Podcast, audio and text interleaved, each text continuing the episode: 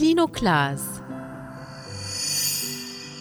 أنا أحدى المعدنيات النادرة وأذهل شكلي كل من رآني بسبب جمالي وألواني خاصة ذلك اللون الأزرق الذي يشع بريقاً. تم اكتشافي للمرة الأولى في إنجلترا في مقاطعة كورنويل عام 1830 وسميت بهذا الاسم الذي يشتق من الكلمة اليونانية كلينيس والتي تعني المنحدر وكلاس التي تعني انكسار نسبة إلى سهولة شطري.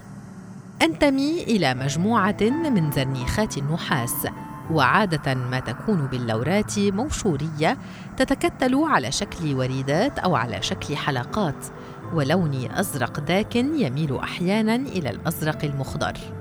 عادة ما أتكون فوق رواسب كبريتيد النحاس وهناك خاصية طريفة لي حيث إذا تم تسخيني فأنا سأخرج رائحة ولك أن تتخيل أن تلك الرائحة ستكون رائحة الثوم. نعم تماما رائحة الثوم بسبب احتوائي على الزرنيخ. عموما لست صلبا للغاية وبريقي زجاجي أو لؤلؤي. ليس لي استخدامات بيد إن هواة المعدنيات يهوون إضافتي إلى مجموعاتهم.